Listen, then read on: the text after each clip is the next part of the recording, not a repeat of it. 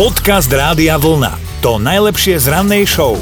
Dnes teda zistujeme, že aké veci by podľa vás ľudia naozaj, že naozaj nemuseli robiť na verejnosti. No a je to pestré, napísala Jana klasiku, neznášam srkanie horúcich polievok či horúcej kávy, to mi fakt píli uši, vieš mm.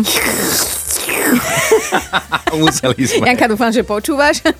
Mariana napísala, že hlasné vyfukovanie nosa, takzvané na trubadúra. Ešte skúsime? Čo máš dneska? tak ho zvučíme. No a Janka zasa neznáša škrípanie príborom a keď sa pritom ešte ľudia tvária, že ono to tak má byť, lebo aby každý počul, že papáte. Príbor nemáme po ruke.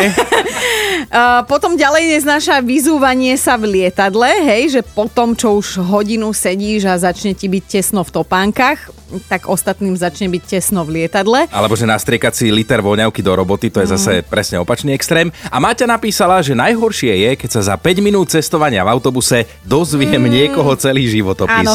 Dobré ráno s Dominikou a Martinom. Ja som našiel jeden zaujímavý článok Dominika. Mm som si prečítal o troch najatraktívnejších typoch žien podľa znamení z verokruhu. Akože toto mňa vždy fascinuje, že máš si sa niekedy narodila tak si krásna alebo múdra. Čudné, ale píše sa to. No som zvedavá, či, či ma trafíš, hej? No prvé znamenie je bík, Aha. Žena narodená v znamení býka vraj oplýva neuveriteľnou charizmou, presne takou, že keď ju stretneš, tak nemôžeš od nej otrhnúť oči. Ja tomu hovorím, že normálne ti to dá facku tá charizma. Takáto žena kladie dôraz na prirodzenosť a starostlivosť, najmä o vnútornú krásu. Mm, no, teba zaujala tá vnútorná no, krása. No, ja som Dobre, netrafil si.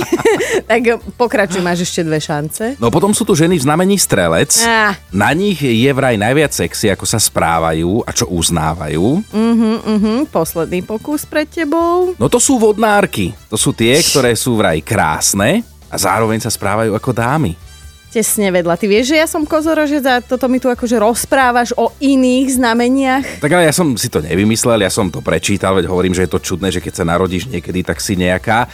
Ale aby si si nemyslela, že ťa chcem len štengrovať, tak no. som si prečítal ešte niečo iné. Ty vieš, že ja som bík. Uh-huh. No a vieš, s kým podľa horoskopu vytvorí bík najsilnejší zväzok? No, pane Bože, s kozorožcom. Podcast Rádia Vlna to najlepšie z rannej show. Predstavte si, že nastúpite do autobusu a šofer začne za jazdy s údivom ukazovať prstom na dopravné značky, hej, okolo ktorých prechádzať. A, a takým smiešným pohybom, hej, že vlak ti zohne ruku a takou výstretou rukou ukazuje na každú dopravnú značku. Tak kebyže toto vidíš, tak asi chceš v strachu o holý život okamžite vystúpiť no, z toho autobusu alebo vlaku, ale v Japonsku je to naozaj bežná vec. No, nie je to tak, ako to vyznelo teraz na prvú, ale tento čudný zvyk sa týka naozaj japonských železníc. Rúšňovodiči tam pri vedení stroja za jazdy prstom ukazujú na všetky značky a varovania. A je to taká, že tradícia, ktorá vznikla už v roku 1913. Istý rušnovodič sa vtedy obával, že prichádza o zrak a tak vždy počas jazdy ukazoval na značky, ktoré boli popri trati, hej, a náhlas kričal kuričom v lokomotíve, že čo tie značky znamenajú a tí ho jedným okom kontrolovali. Mm-hmm. Hej, on mhm. ukázal značku, oni povedali. Jasné, jasné. No zvyk sa uchytil a pretrváva dokonca dodnes. Ukázalo sa, že vďaka na oko smiešne vyznievajúcej tradícii je cestovanie vlakom v Japonsku o dosť bezpečnejšie. Až 85% chýb a nehôd spôsobených ľudským faktorom sa dá takto predchádzať. Ja si to chcem vyskúšať, ukazujem na teba. no, chceš vedieť, aká som značka? No, aká si značka? No pozor, ešte som neraňajkovala. Dobré ráno s Dominikou a Martinom. Teraz asi budete viacerí krútiť hlavami, lebo to, čo sú schopní ľudia urobiť kvôli popularite na internete, je niekedy šialené. No dobre, aby sme neboli pokryci, tak aj my dvaja máme profily, hej, na sociálnych sieťach. Pochválime sa tam občas nejakou peknou fotkou, ktorá prejde cez 200 filtrov, že kolega. Ale šiel by si prosím ťa presviečať deti do školy, aby ti dávali followy a lajky? Tak asi by ma zavreli v prvom momente, minimálne by sa ma pýtali, že prečo som tam a prečo robím toto.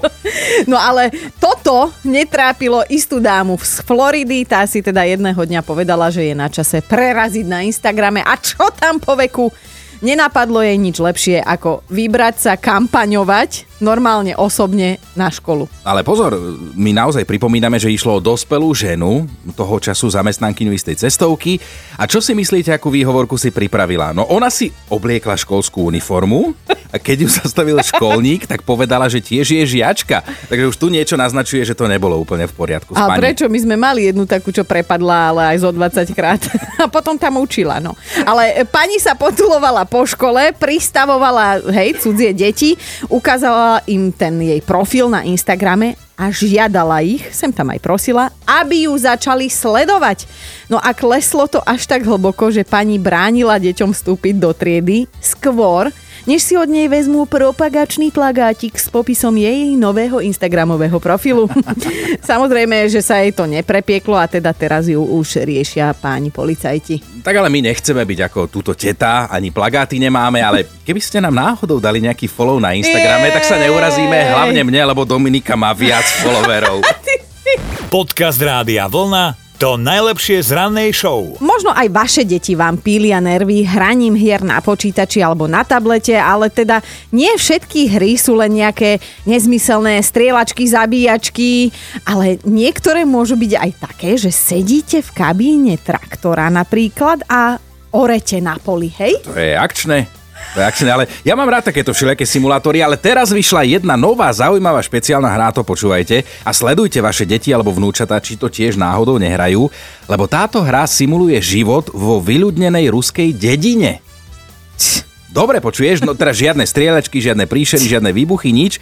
Hráč je sám uprostred ticha v domčeku, pohybuje sa prostredím, ktorý sa má čo najviac podobať na podmienky skutočného sveta. A treba povedať, že je za tým pekná myšlienka, mm. lebo tí tvorcovia hry chceli takýmto spôsobom ukázať na postupné vyľudňovanie ruských dejín, dedín, a na samotu, ktorú tam zažívajú najmä starší obyvateľia? No, viete si to predstaviť. Široko, ďaleko, desiatky kilometrov ruskej stepy a uprostred toho Serioža s Ivanúškom na priedomí, pár domčekov a zase ste, prečo idem do východňarčiny, to je Rusko, hej. No ale teda všetci odišli za prácou a lepším životom do mesta a toto má ukázať takú tú každodennú hmm. realitu na tejto dedinke ruskej. No. Teraz rozmýšľam, ako by vyzeral taký simulátor života na slovenskej dedine. Vieš, že mi to presne nápadlo, však normálne. Kostol, karčma, potraviny, sliepky pri ceste, pes za plotom alebo niekoho naháňa na bicykli, Hanka so žovkou sa tam hrajú s nejakým kočikom na priedomi a píšta s bicyklom v priekope, lebo ťažký večer. Dobré ráno s Dominikou a Martinom. Aj Laura je s nami, dobré ráno. Dobré ránko. Ahoj, Laura. My dnes vo veľkom rozoberáme a dovzdelávame ľudí niektorých, že čo by si ozaj teda ľudia mohli odpustiť a nerobiť to na verejnosti. Čo je to podľa teba? Tak podľa mňa že humusatstvo, aké existuje hlavne na verejnosti, je, ako to povedať slušne, oblizovanie, vykusovanie hlavne tých párikov, až máš pocit, že ide o operáciu mandly. No takto, počúvaj, láska je krásna, hej? Láska je krásna, môžu sa tam bočinkovať, ale tiež to nemám rada, keď si až pozerajú, neviem, aký je to doktor, čo ti pozerá do krku. O, otorinolaryngolog. tak neznášam, keď sú ľudia otoralaryngolo, to, to ti na verejnosti. Presne tak, presne tak. Počúvajte Dobré ráno s Dominikou a Martinom každý pracovný deň už od 5.